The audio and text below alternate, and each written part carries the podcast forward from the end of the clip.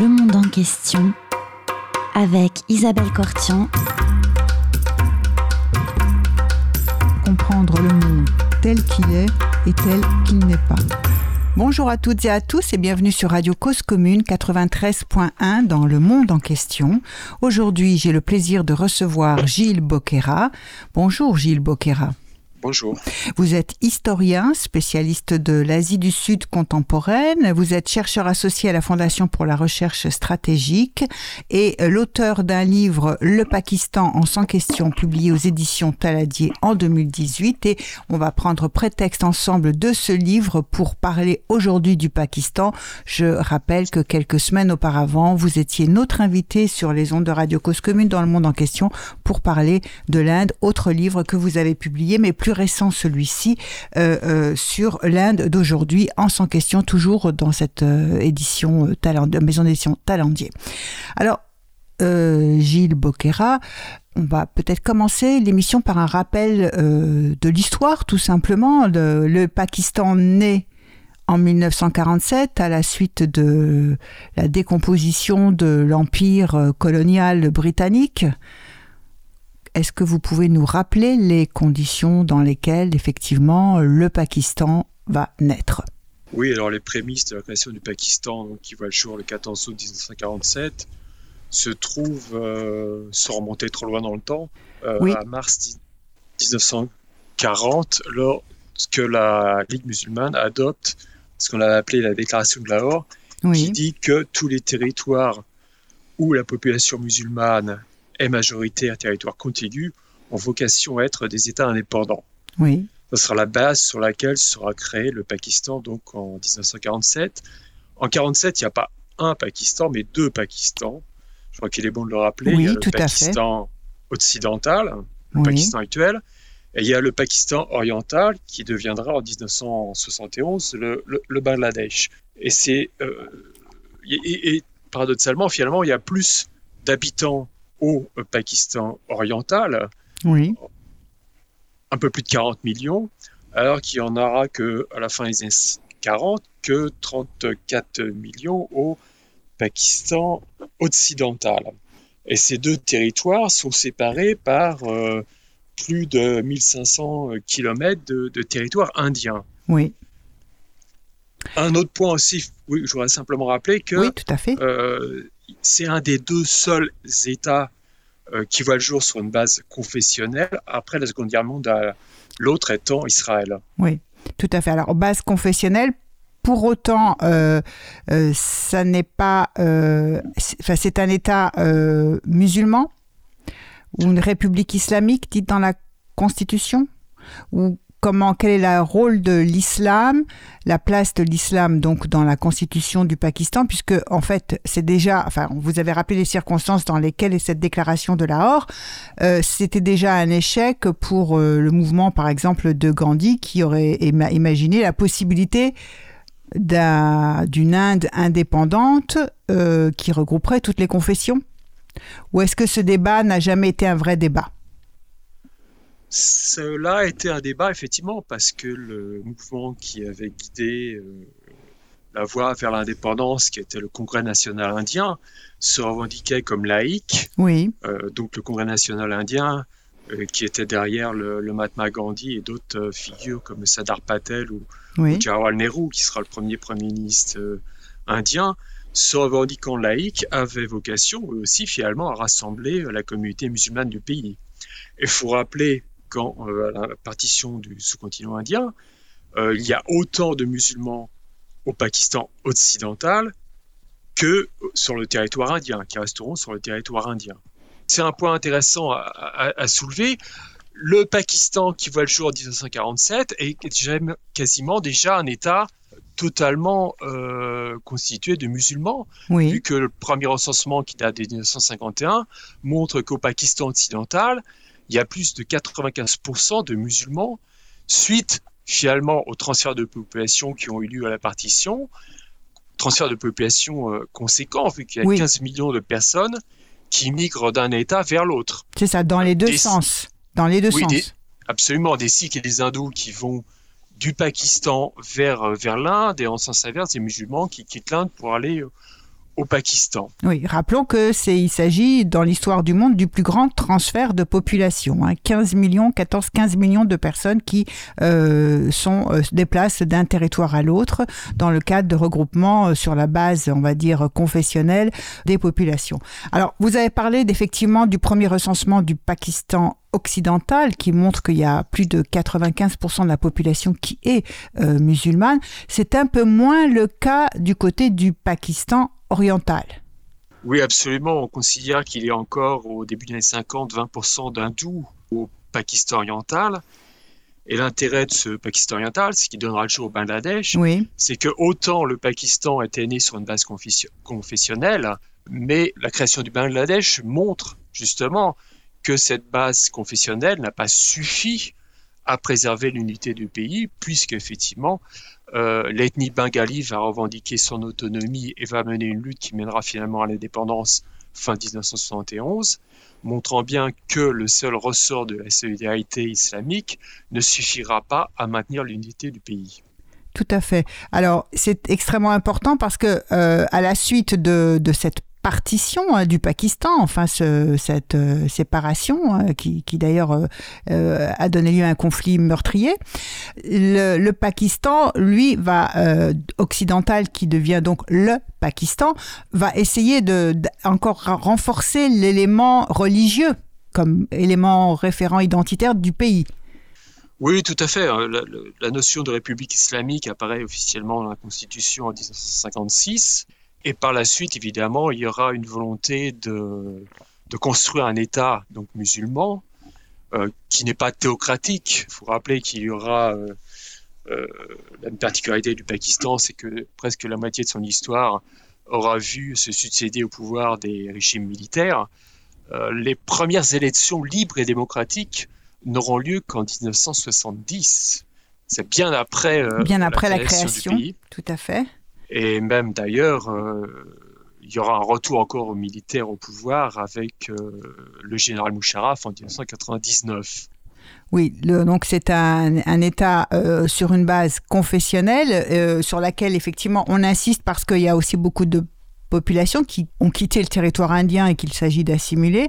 Donc euh, la religion permet effectivement d'être un facteur euh, euh, d'identité commun à faire partager à tout le monde. Et en même temps, ce sont effectivement les militaires qui, pour essentiel, sont garants de l'unité et de la sécurité du pays dans la représentation du pays. Et ça a lien en particulier avec la situation conflictuelle ou jamais relation jamais apaisée avec l'Inde pour différents types de raisons et peut-être qu'on va peut-être maintenant commencer à, parler aussi de, cette relation euh, avec l'Inde. Oui, absolument. Juste une parenthèse. On parlait de la, vocation confessionnelle du pays. Euh, le, drapeau du Pakistan est vert avec une bande blanche. Oui, et la bande blanche, très bien, oui. représentait donc les minorités du pays qui sont aujourd'hui réduites à une portion congrue, en fait. Tout à fait. Mais le blanc, effectivement, représente euh, à l'origine les minorités, les non-musulmans euh, dans le pays. Oui, alors vous parliez de, la relation tendue euh, avec l'Inde, évidemment. le pays voit le jour à l'été 1947 et très rapidement est engagé dans un conflit avec l'Inde sur la question du Cachemire. Oui, alors, le Cachemire faut ouvrir une grande parenthèse. Faut ouvrir une grande parenthèse ou rentrer dans, dans l'un des, enfin, dans, dans l'un des, effectivement, de ressorts qui compliquent cette relation euh, jamais apaisée avec l'Inde depuis la création des deux États. Oui, alors là, l'État du Jammu-Cachemire, en fait, avant la partition du, sous-continent indien, après le départ des Britanniques, au moment du départ des Britanniques, est dirigé par un Maharaja hindou, Hari Singh, qui euh, dirige ce qui était à l'époque un des deux plus grands euh, États princiers du pays, avec euh, Hyderabad. Il dirige un État princier qui est aux trois quarts euh, composé d'une population de confession musulmane. Et ce Maharaja, l'indépendance de l'Inde, refuse de prendre, de choisir finalement entre un rattachement à l'Inde ou au Pakistan, essaie de préserver l'indépendance du royaume du Jammu et Cachemire, et finalement est confronté à une invasion venue de populations tribales venues, pashtunes venues du Pakistan, qui entraîne, euh, lorsqu'ils arrivent aux portes de Srinagar, la capitale du Cachemire, la demande d'Ari Singh auprès des autorités indiennes d'intervenir militairement, ce qui freinera l'avancée de ces tribus Pashtun épaulé en sous-main par l'armée pakistanaise. Et en contrepartie, le Maharaja devra signer un traité d'accession fin octobre 1947 à l'Inde. Ce qui fait que l'ancien État princier du, du Jammu et Cachemire est jusqu'à aujourd'hui d'ailleurs divisé en deux entre une région, une partie occidentale qui est administrativement contrôlée par le Pakistan et une partie orientale qui donc passe euh, sous le giron indien euh, au sein de l'Union indienne. Alors effectivement, le contentieux euh, réside dans le fait que vous parliez des, tribus pashtunes poussées en sous-main par le Pakistan, le fait qu'il y a une majorité de population de religion musulmane et que le Pakistan considère que naturellement c'est donc un territoire qui devrait faire partie du Pakistan. Oui, parce que selon la déclaration de Lahore, que, laquelle je faisais référence tout à l'heure, le Cachemire répond aux deux, objectifs, deux demandes.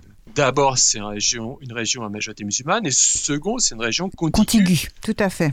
Du Pakistan euh, occidental qui, qui voit le jour en 47. Et depuis, évidemment, il y a eu euh, plusieurs conflits autour du Cachemire en 47-48 qui s'achèvera avec l'adoption euh, d'une ligne de cessez-le-feu finalement entre les deux pays euh, le 1er janvier 1949. Il y aura un deuxième conflit en 1965 autour de la question du Cachemire, qui verra donc euh, la deuxième affrontement entre l'Inde et le Pakistan. Et il y en aura un troisième moins connu, c'est le conflit de Kargil en 1999, au cours duquel le Pakistan a essayé de, changer le statu quo en fait sur cette frontière, sur cette ligne de contrôle entre l'Inde et le Pakistan. Et ça sera un échec d'ailleurs pour le, Pakistan. Oui.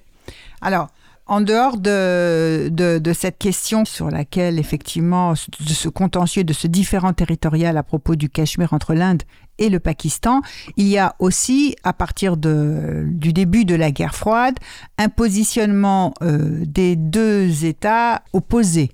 L'un, euh, le Pakistan, va devenir euh, un membre de l'alliance du pacte de Bagdad, c'est-à-dire être du côté des Occidentaux. Quant à l'Inde, de son côté, elle sera davantage non alignée et puis progressivement plus sur une ligne pro-soviétique. Oui, tout à fait. Il faut savoir qu'en 1947, finalement, le Pakistan occidental plus le Pakistan oriental, c'est trois fois plus petit en termes de superficie que, l'Inde.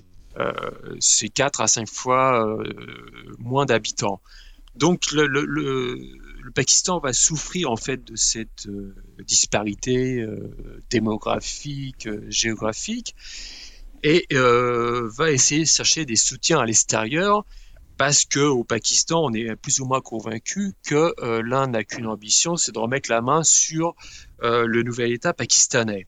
Et donc, on va chercher des soutiens en se ralliant au système d'alliance occidentale, ça sera effectivement, comme vous le disiez, le pacte de Bagdad au milieu des années 50, en s'alliant avec l'Iran et la Turquie.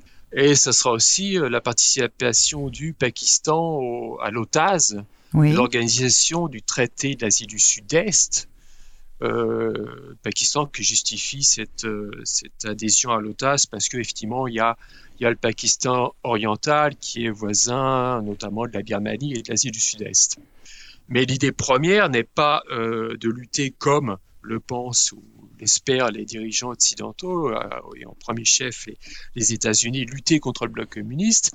L'ambition du, Pakistan est bien de euh, obtenir un soutien, notamment en termes d'armement, du bloc occidental pour atteindre, espérer atteindre une parité militaire avec l'Inde. Et euh, est-ce que du côté occidental, on, est conscient de cela, c'est-à-dire de cette relation euh, faussée et ambiguë dès le départ, où euh, ce qui intéresse véritablement le Pakistan, c'est sa question de sécurité vis-à-vis de l'Inde bah, c'est-à-dire qu'en Occident, on fait semblant de croire que effectivement les Pakistanais se rallient au système d'alliance occidentale sur des questions au fondement purement idéologique de lutte contre le, le bloc communiste, sachant qu'effectivement qu'en 56, le Pakistan devient officiellement une république islamique. Ce qui n'empêchera pas d'ailleurs le, Pakistan, justement, à contrario, oui. Euh, pour bien montrer qu'il n'y a pas une vocation idéologique dans ce ralliement à, l'Occident contre le communisme, c'est que dans le même temps, le Pakistan cherche à se rapprocher de la Chine maoïste. Euh, qui assez vite. assez vite, oui. D'ailleurs, le Pakistan a fêté en cette année le les 70e anniversaire des relations diplomatiques avec la Chine euh, de Pékin. Et c'est bien la preuve que qu'on n'était pas très regardant contre une, certaine solidarité euh, idéologique, vu qu'effectivement, très rapidement, le Pakistan, toujours dans le cadre de son affrontement euh, avec l'Inde, va chercher à se, à se rallier le soutien euh, de la Chine de Mao. Tout à fait tout en étant euh, en membre, membre du PAC de Bagdad et de l'OTAC, comme vous l'avez rappelé. Alors, cette relation parallèlement à ça, donc qui place les deux pays sur des, dans des camps opposés, si on parle en termes de guerre froide, euh, les deux pays néanmoins euh, vont se lancer dans la conquête du feu nucléaire. Oui, absolument. On va surtout commencer par l'Inde qui, dès 1948, crée une commission à l'énergie atomique. Maintenant, euh, il y a tout de même l'héritage gandhien en Inde, ce qui fait que on plaide au niveau international le désarmement nucléaire. nucléaire. Mais néanmoins, on voit avec inquiétude justement la Chine se doter de, l'arme nucléaire. Euh, les premiers essais nucléaires chinois, si je ne me trompe pas, c'est 1963. Et donc en parallèle, en Inde, si officiellement on proteste contre euh, et on plaide pour un désarmement nucléaire, on cherche à se donner scientifiquement des moyens d'avoir un jour l'arme nucléaire. Et le premier essai nucléaire indien, d'ailleurs, surviendra en 1974, ce qui n'est pas hasard, parce que lors du conflit de 1971, euh, il faut savoir que les États-Unis étaient venus tardivement, certes, mais tout de même en soutien au Pakistan, en déployant dans le Golfe du Bengale euh, un porte-avions nucléaire américain. Mm-hmm. Donc il y a cette idée que l'Inde serait en sécurité face au soutien euh, des Américains au Pakistan et aussi de la Chine d'ailleurs, donc depuis quelques années nucléarisée au Pakistan, fallait que l'Inde franchisse le pas également et démontrer qu'elle en a également les capacités. En 1974, d'ailleurs, c'est assez amusant parce qu'on parlera côté indien d'une explosion nucléaire pacifique. Euh, pour rester, oui, pacifique, oui, oui, Dans les rails gandiens, si vous Dans les rails gandiens, tout à fait. Alors, peut-être juste, c'est l'occasion euh, euh, de rappeler effectivement que dès le départ, c'est l'armement, enfin, c'est l'armement, le surarmement de la Chine et c'est la Chine qui se dote de, du feu nucléaire qui inquiète l'Inde. C'est-à-dire que on rappelle ce fameux conflit aussi entre la Chine et l'Inde et cette défaite oui, tout à fait. qui montre que euh, aujourd'hui, aujourd'hui, effectivement, parce qu'on arrivera tout à l'heure dans, l'émission à parler aussi de la situation présente et, et, de l'Indo-Pacifique. Mais en revanche, on voit bien que pour l'Inde, euh, il y a un danger dès le départ, dès le début, très vite, euh, vis-à-vis -vis de la Chine. Elle perçoit dans son environnement une menace du côté chinois.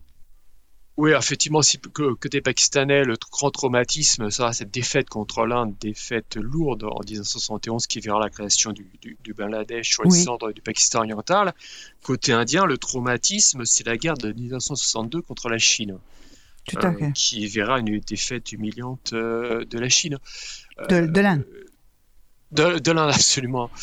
Il faut savoir que l'Inde s'était lancée dans les années 50 vers une, politique d'amitié vis-à-vis de la Chine maoïste à l'époque petite amitié au nom d'une société euh, asiatique. Euh, de, oui, un peu dans l'esprit Bandung. Tiers-mondiste, absolument. Euh, oui. la continuation de la conférence de Bandung, oui.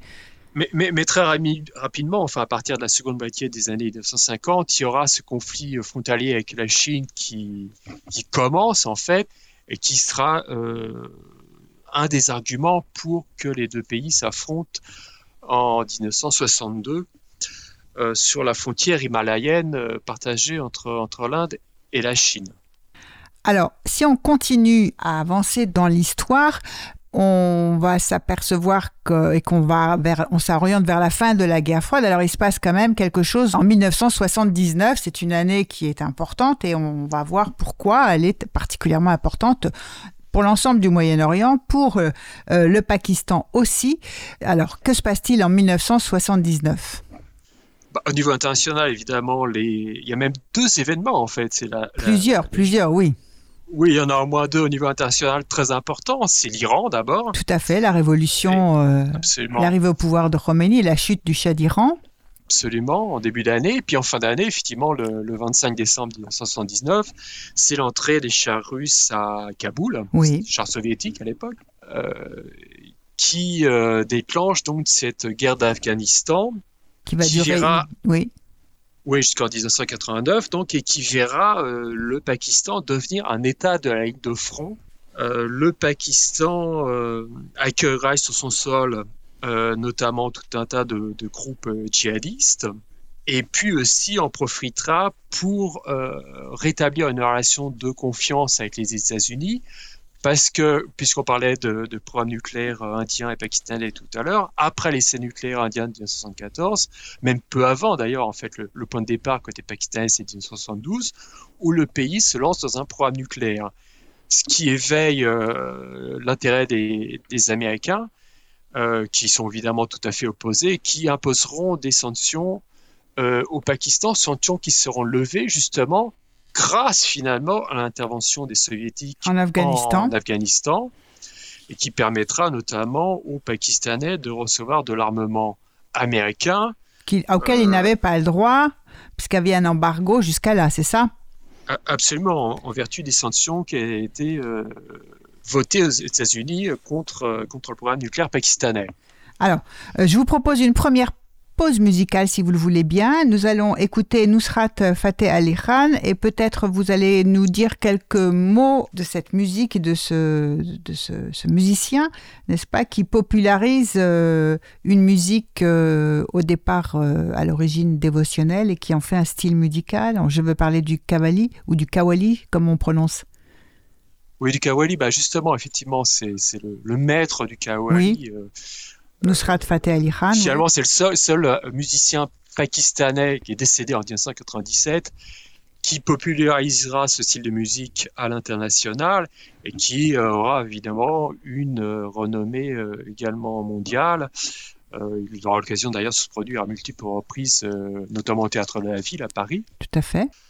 Et il reste jusqu'à nos jours d'ailleurs, la grande référence euh, musicale au Pakistan et où son départ, euh, son décès a été particulièrement pleuré à l'époque. Oui, alors nous écoutons euh, Nusrat Fateh Khan.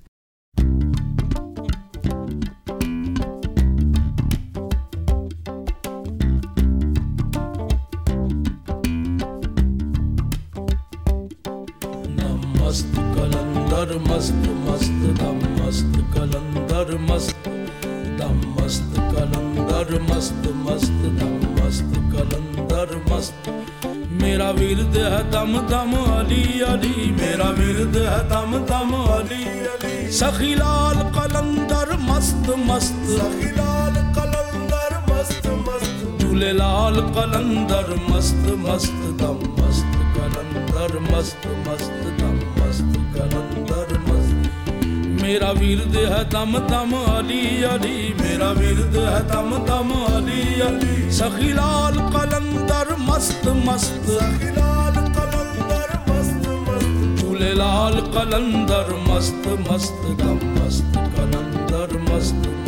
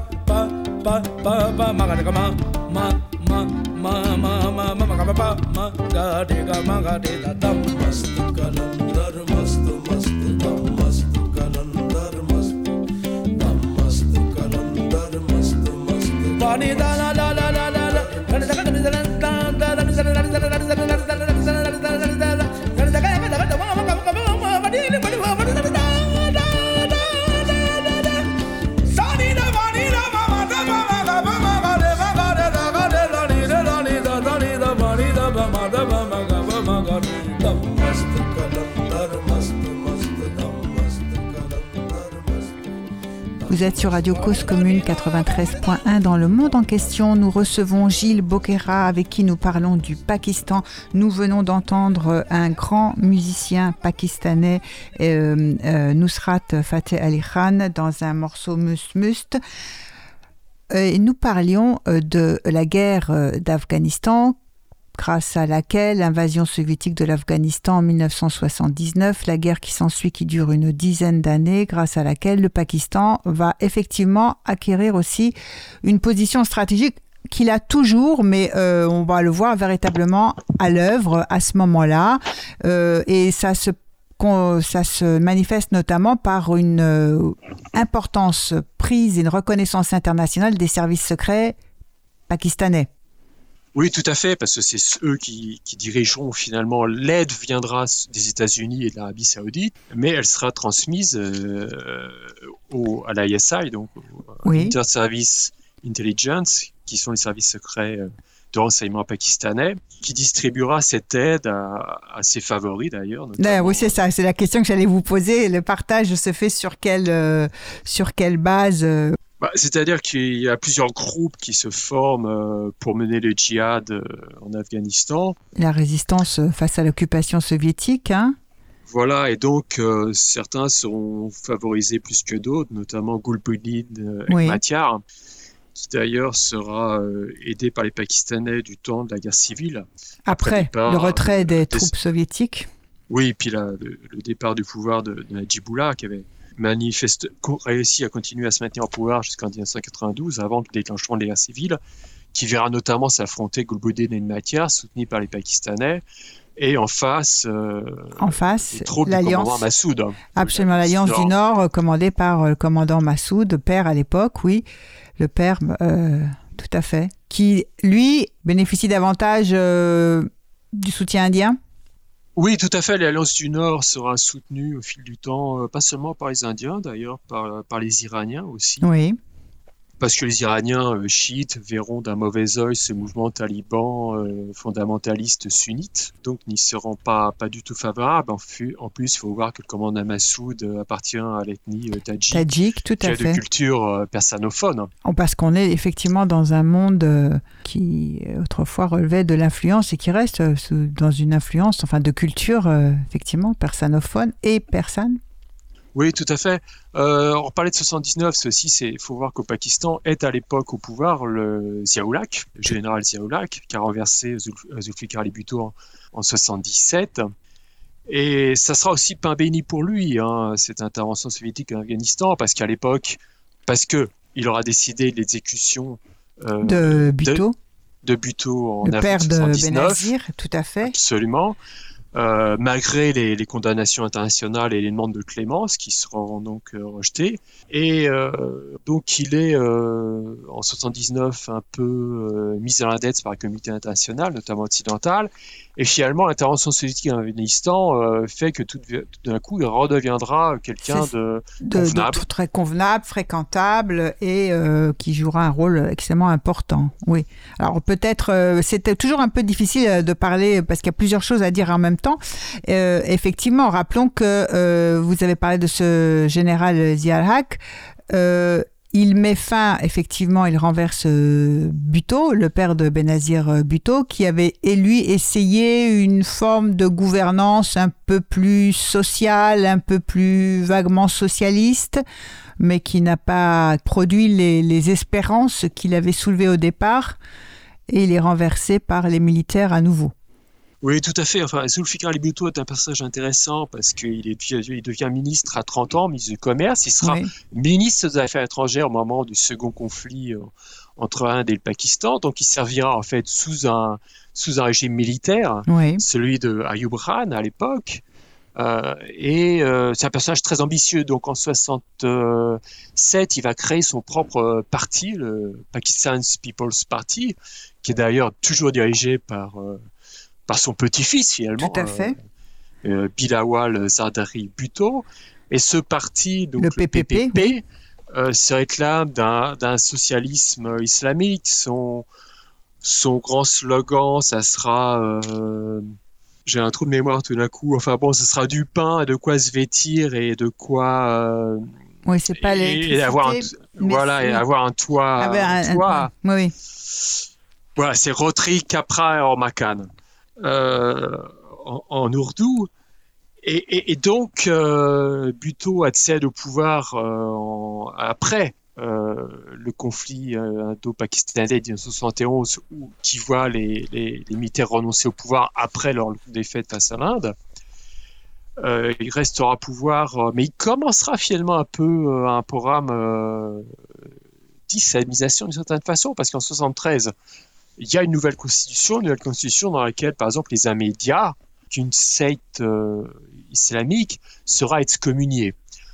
Bon, par contre, rien à voir avec ce que fera euh, Ziaoulak à partir de 1977, où là, il y a vraiment un programme d'islamisation euh, de la société, euh, avec par exemple renforcement des, punitions, des, condamnations en cas de blasphème on met l'accent sur l'instruction religieuse au sein euh, des, écoles. Euh, les femmes euh, sont dotées d'un statut légal inférieur. Il y aura des flagellations publiques pour ceux qui critiquent le régime. Et donc, Ziaolak est donc à l'origine d'un tournant religieux auquel son prédécesseur à la tête, prédécesseur militaire à la tête du, du, pays, Khan, euh, n'était pas du tout dans cette lignée d'une certaine façon, même s'il était lui-même militaire. Tout à fait. Il y a, il y a, une, une, sorte de, de, progression où le débat ne se pose plus euh, dans l'orientation interne du pays entre est-ce que euh, on va vers un État plus laïque et, ou un État plus religieux, mais donc pas de conflit entre laïque et religieux au Pakistan, mais davantage se centrer, la ligne de démarcation sera entre est-ce qu'on applique ou pas la charia. Voilà, en fait, c'est pas une progression, c'est une régression euh, sociétale à laquelle on, assiste. Une évolution, je veux dire, je parlais pas de progression au sens de progrès social ou euh, quoi que ça. évolution, oui, évolution du régime vers effectivement un renforcement de l'idéologie islamique. Oui, tout à fait, oui. Et dont euh, on voit un aspect aujourd'hui avec, avec Imran Khan qui aussi met en avant un, discours euh, assez religieux finalement. Alors, à partir d'un certain moment, la guerre euh, en Afghanistan, l'invasion soviétique en Afghanistan, donc permet de redorer le blason euh, du Pakistan, qui devient fréquentable, qui reçoit les armements, qui distribue sur place l'aide qui arrive de différents endroits, notamment des services de la CIA, pour qui la distribue aux groupes armés. L'importance prise par les services secrets pakistanais. Et puis, à un moment donné où, à la fin de, de ce conflit, quand les soviétiques vont se retirer, à ce moment-là, le Pakistan va à nouveau devenir un suspect, accusé de duplicité, mais ça on passe déjà à une autre époque, on est passé après le départ des soviétiques d'Afghanistan et on en arrive à peu près au 11 septembre, à l'attentat du 11 septembre 2001. Oui, il faut savoir qu'entre-temps, les États-Unis avaient réimposé des sanctions au Pakistan, parce que comme les, États-Unis n'avaient plus besoin euh, ou ne fermaient plus les yeux sur le programme nucléaire pakistanais, après le retrait des, troupes soviétiques, ils rouvrent les yeux et ils imposent à nouveau des sanctions au Pakistan. Oui. Pakistan, sanctions qui seront d'ailleurs euh, doublées, renforcées avec les essais nucléaires de mai 1998 et l'année suivante avec le coup d'État militaire euh, du général euh, Musharraf. Donc finalement, la nouvelle guerre d'Afghanistan post-11 septembre fait que le Pakistan redevient à nouveau un pays fréquentable dont on a besoin, ne serait-ce qu'en termes logistiques, euh, pour mener la guerre en Afghanistan. Tout à fait puisque sont, c'est eux qui distribuent les, armes qui sont fournies par euh, la CIA et euh, aussi qui redistribuent le, financement euh, de l'Arabie saoudite hein, aux groupes qui combattent l'occupation soviétique d'Afghanistan. Mais alors, après le 11 septembre, donc, enfin, avant le 11 septembre, ils redeviennent suspects et c'est le côté nucléaire qui repose des problèmes aux États-Unis tout d'un coup parce qu'on en a moins besoin. Et quand on en arrive aux attentats du 11 septembre, donc à ce moment-là, on va accuser véritablement les, le Pakistan d'une certaine duplicité.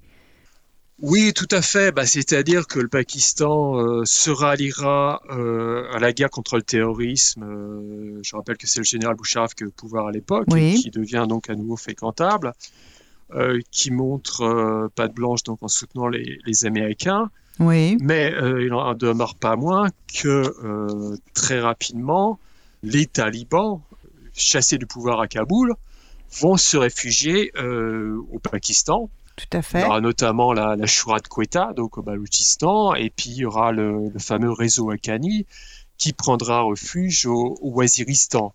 C'est ça, dans les régions dites euh, tribales. Voilà, donc c'est pour ça qu'on parle de duplicité, effectivement, parce que d'un côté, les, euh, les, Pakistanais collaborent à la guerre contre le terrorisme, livrant même certains individus terroristes trouvés sur le territoire pakistanais, mais en parallèle, euh, on verra que, euh, et on a vu que euh, les talibans, la direction talibane notamment, continuera elle aussi à être accueillir néanmoins sur le territoire pakistanais. Tout à fait, y trouver refuge, voire dans certains cas protection.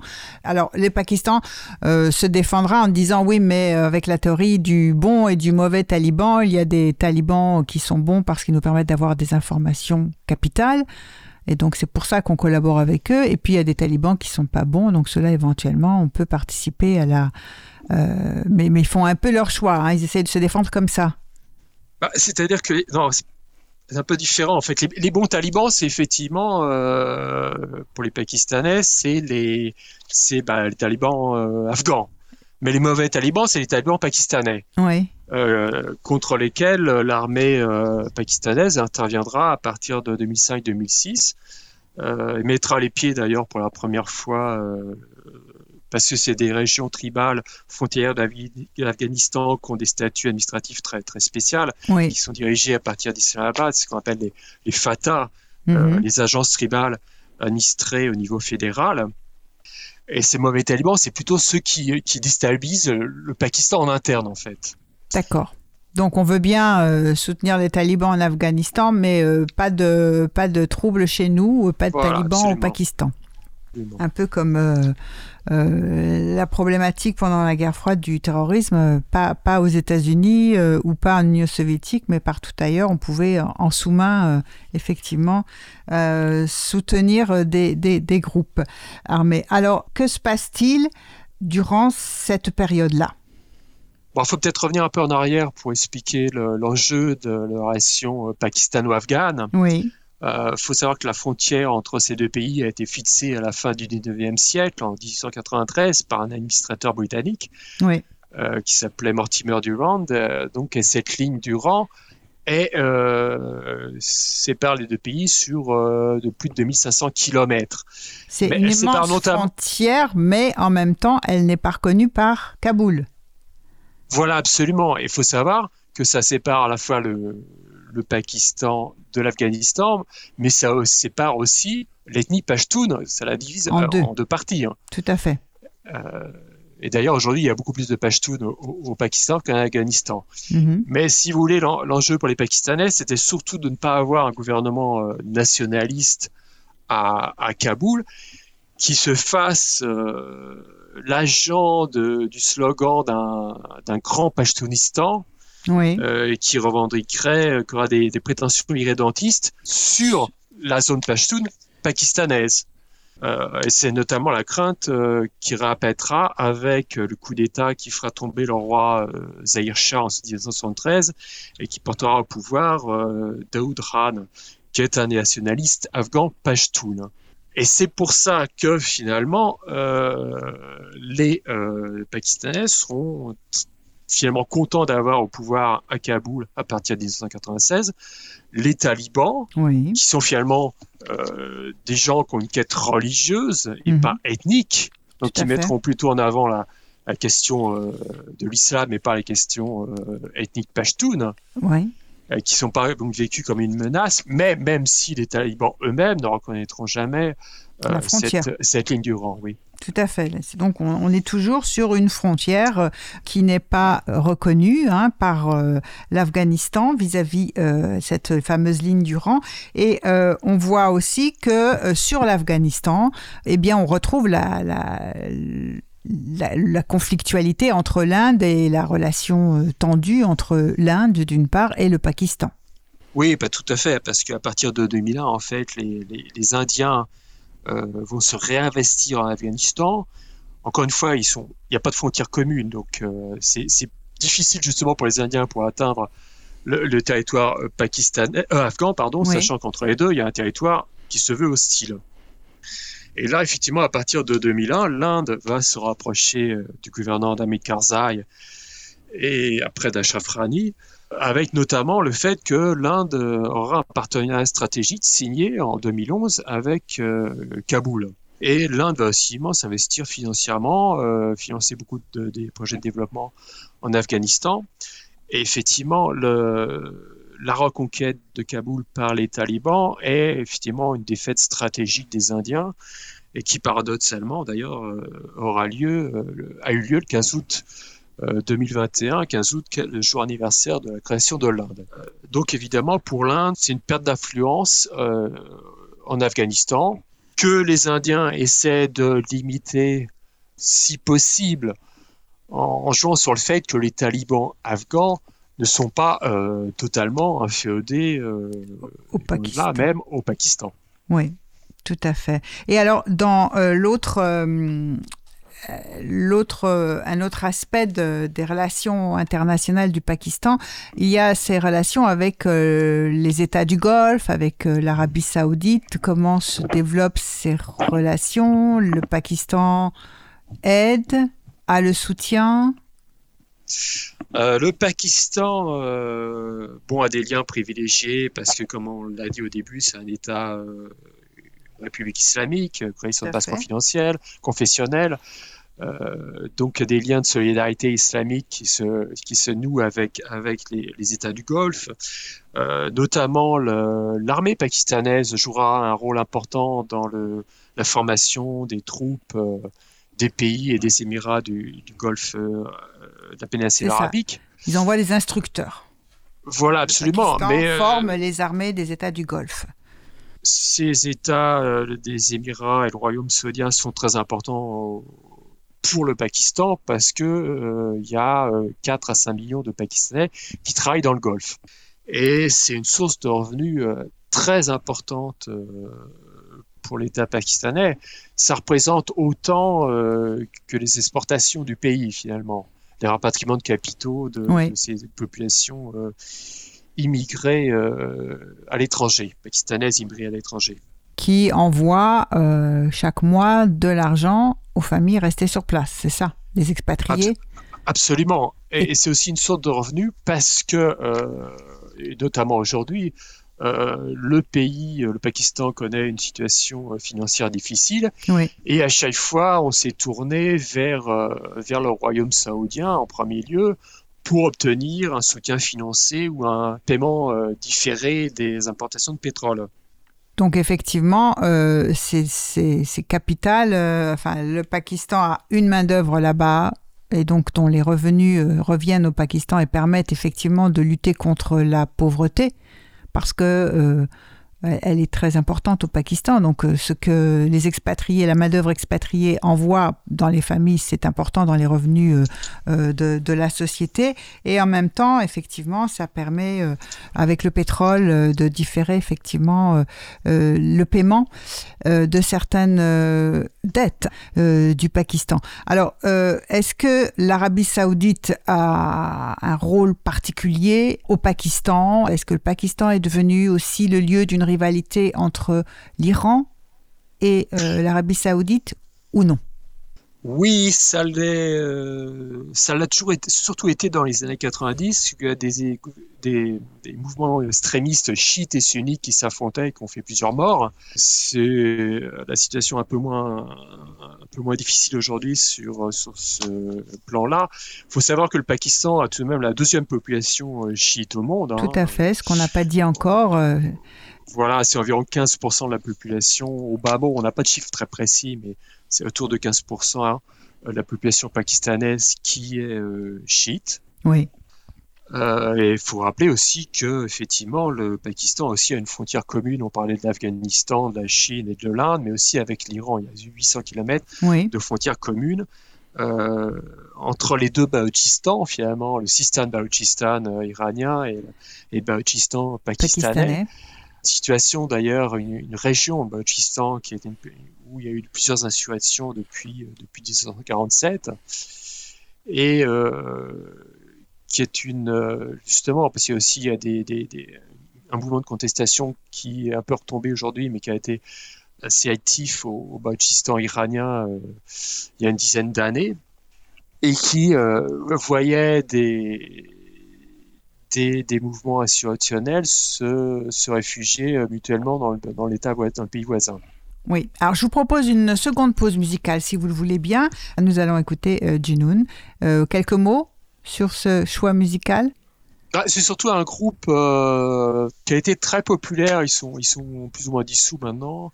Ils se sont réunis, puis je crois qu'ils sont un nouveau dissous. Mais c'est un groupe qui a été très, très, très populaire au Pakistan dans les années 1990 et, et 2000. D'accord. Alors nous écoutons Junoon Sayoni.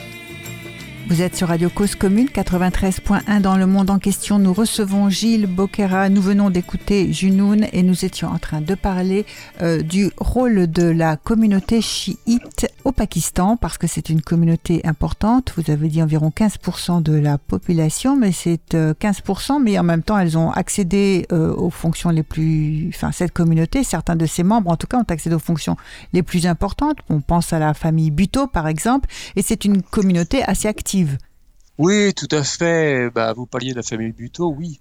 Euh, même euh, le père de la nation, hein, Mohamed Ali Jinnah, euh, venait d'une famille chiite d'obédience ismaélienne. Hein. Les Ismaéliens, c'est ceux dont, dont, le chef est la Khan.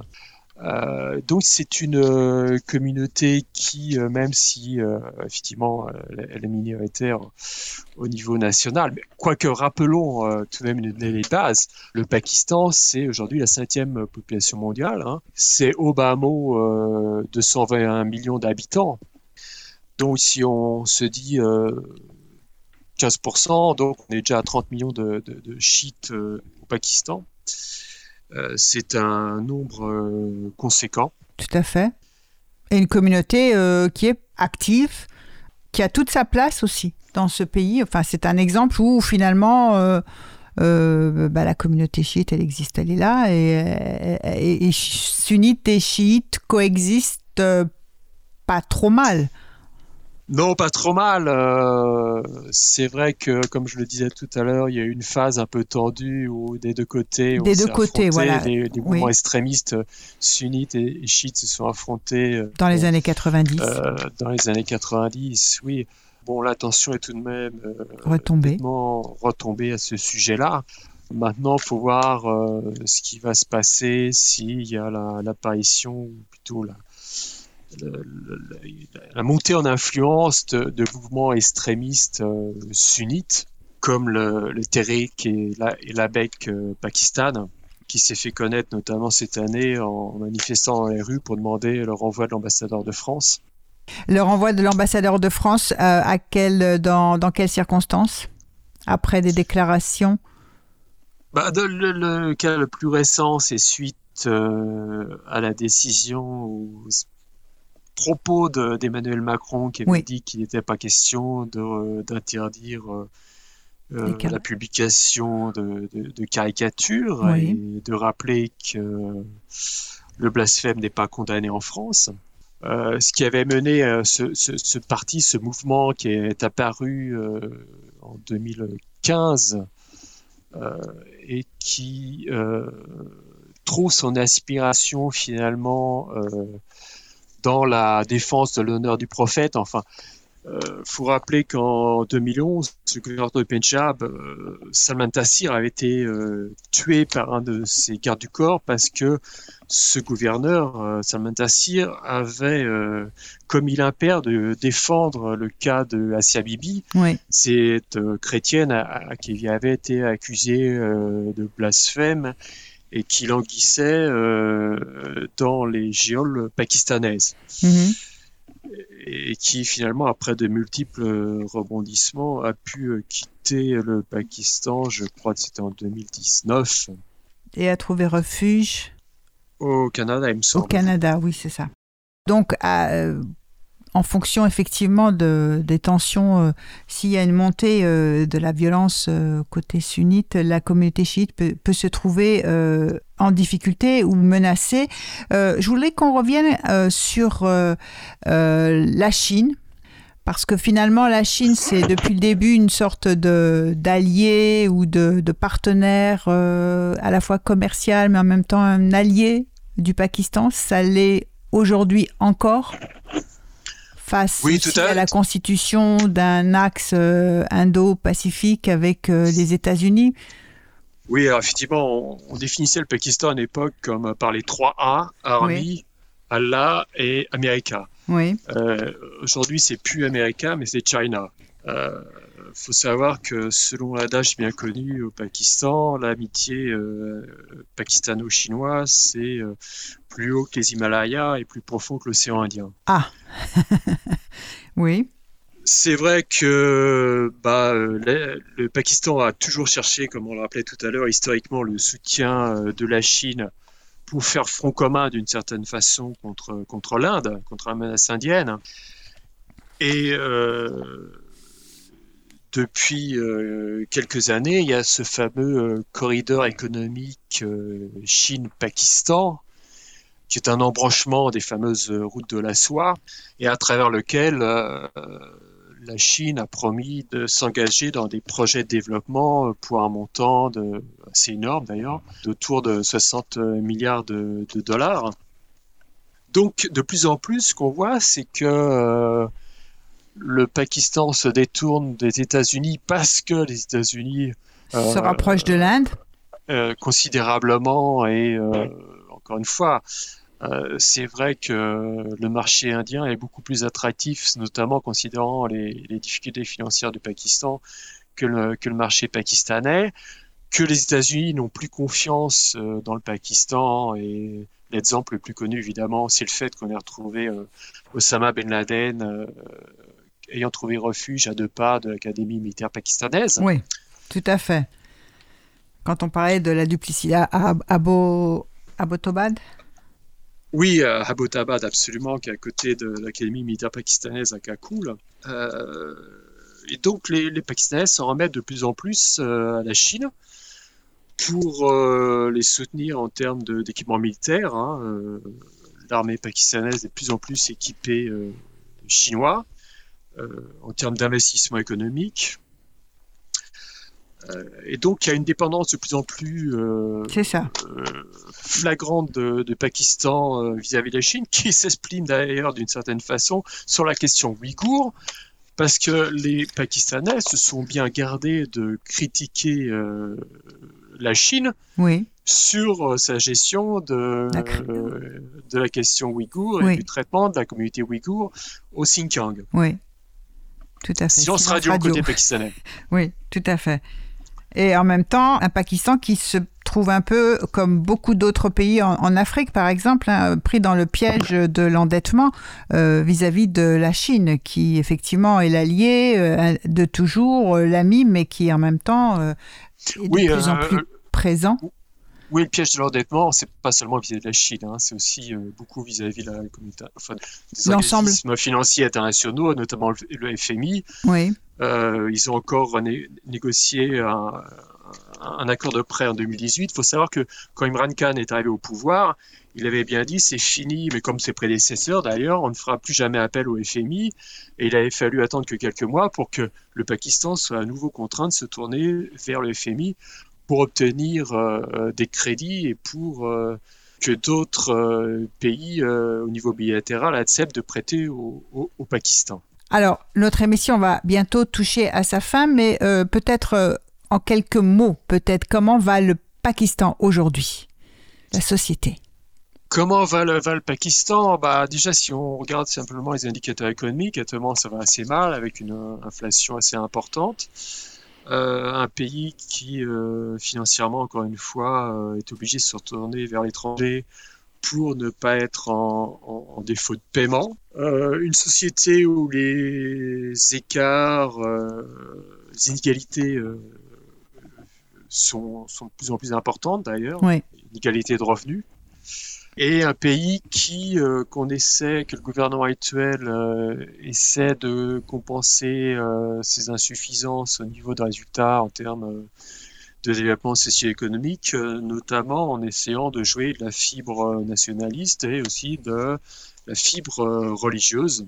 On observe que euh, Imran Khan, malgré un passé qui ne correspond pas exactement à ce qu'il essaie d'insuffler dans la société aujourd'hui en, ayant un discours glorifiant les valeurs religieuses, en ayant notamment euh, promis, quand il a accédé au pouvoir, euh, de transformer le pays en un État-providence qui serait comparable à celui du du prophète au 7e siècle. Enfin, on, voit surtout que, Imran Khan est. D'ailleurs, il y a eu des élections le week-end dernier. Il se trouve dans, une province qui était dirigée par son parti, le ouais. Khyber Pakhtunkhwa. Euh, les résultats électoraux montrent qu'il a un lourd revers pour son parti, le, PTI, au profit finalement pas tellement d'un parti euh, laïcisant qui était présent dans cette région, qui était l'ANP, mais au profit euh, du Jamaat euh, Ulima Islami euh, Fazul Rehman, euh, qui est un parti sunnite religieux très conservateur. Oui. Alors, je, vous remercie, euh, Gilles euh, euh, de votre participation à cette émission qui touche à sa fin. Je voulais quand même faire une dernière petite remarque, rappeler que l'indice de développement humain, c'est quelque chose qui a été à la fois promu par un chercheur, un économiste indien et un économiste pakistanais, puisqu'on a beaucoup parlé de cette rivalité, on voulait aussi quand même dire que l'indice de développement humain qui prend en, compte effectivement euh, l'espérance de vie à la naissance, le niveau d'éducation et pas simplement le PIB par habitant, eh bien c'est une découverte, une invention à la fois pakistanaise et indienne. Alors nous nous quittons en musique, euh, euh, Gilles euh, Bokera, et nous allons écouter Yann Kabarak euh, Oustad Fateh Ali Khan qui euh, joue avec d'autres musiciens euh, pakistanais une belle mélodie. À très bientôt pour une prochaine émission. Au revoir. Ah.